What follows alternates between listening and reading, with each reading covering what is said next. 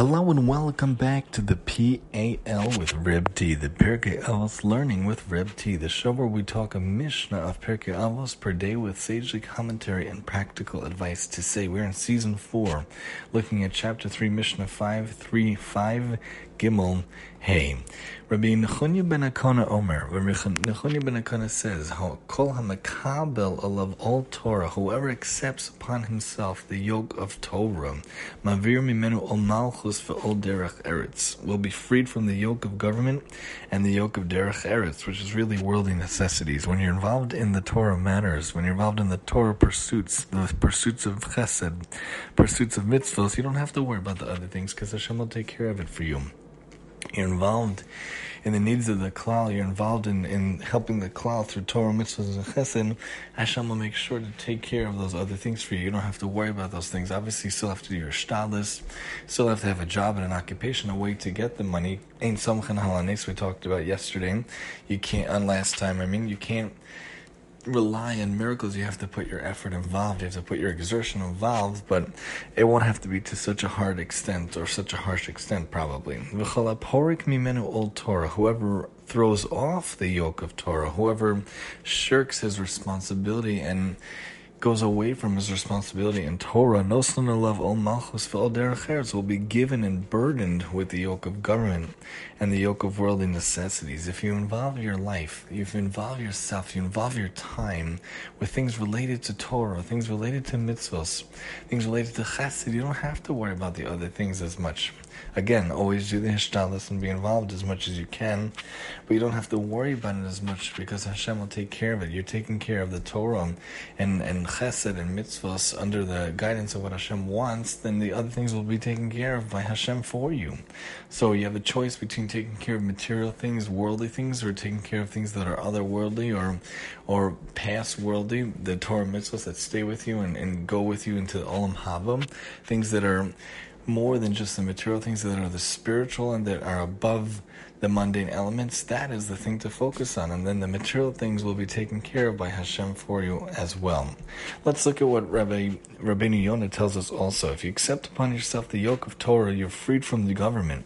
Since he makes Torah his main focus and his work only secondary, it's about priority. What is your priority? We're talking about being kovei itim la Torah. It shouldn't be that you have five minutes in the day you devote it to Torah. It should be that your focus, your thinking, your process should be revolved around Torah, and work should be secondary. Making Torah, mitzvahs, and chesed your priority, and everything else be made as secondary. So if the main Torah focus is the Torah and his work is secondary, God will protect him from all trouble, protecting him from anything that could cause him to stop learning, God forbid. God will not allow his name to come up when the king conscripts workers.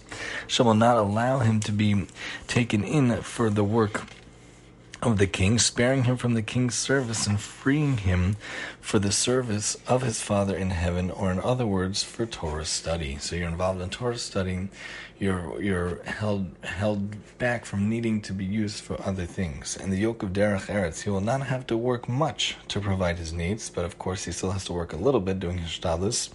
A little bit will be sufficient to keep him going. The labor of a righteous person is blessed, and he will be happy with whatever he has.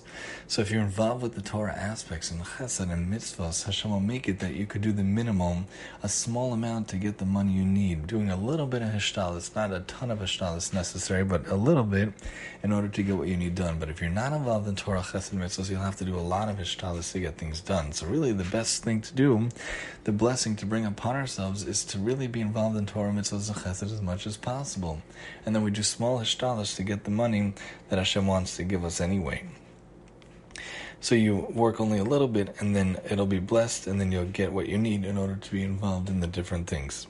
One who throws off the yoke of Torah will be burdened with the yoke of government. You might imagine that if you give up learning Torah, you'll be left with more time to work, but God will thwart your plans. He will have the king decide to draft you for his service, like Streams of water is the heart of a king in the hand of God. He will turn him to any direction he wishes, and that comes from Mishle.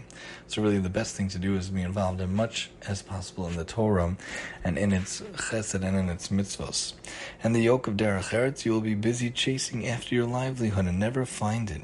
Even if you do make money, you will not be satisfied with what you have, and you will waste your whole life on futile attempts or futile attempts to become richer and richer. As it says, one who loves money will never be satisfied with money. Oh, kesef lo yisba or something like that. That also that comes from Koheles. All his days are painful, spent in labor and spent in toil, and he will never know any rest. So accept upon yourself as much as possible to be involved in that Torah, to be involved in the mitzvahs and in the chesed, and then you won't have to worry about the day-to-day mundane things as much. You'll only have to exert a little bit, do a little bit of ishtalis. But if you throw off the yoke of Torah, mitzvahs and chesed, God forbid, you're going to have to do a lot of work to get there. A person might think, ah, no, I'm not going to be involved in Torah. I'm going to put a lot more energy and, and time and resources involved in my work. But you're going to see that it's going to be adarabah, the exact opposite. Hashem is going to make it much harder for you to earn that money as if you really need to work harder and harder, it becomes an endless cycle. It becomes a, a downward spiral, a downward cycle. But if you just involved yourself in Torah, chesed, and mitzvahs for the general klal, for the people around you, it would have been much, much easier. You would have only had to use a little bit of toil. So make sure as much as possible to be involved in all that Torah, to be involved in all that chesed and all those mitzvahs, to make the world a better place, and, place, and then Hashem will hopefully give you what you need money wise if just exerting a little bit with your status and your job in the days of your life. Join us next time as we talk about the idea of 10 studying and what happens, and then we also go down to 5 and then 3 and then 2 and then 1. Different elements about learning Torah, being involved in Torah here on the PAL with Reb T. And I'm your host, Reb T.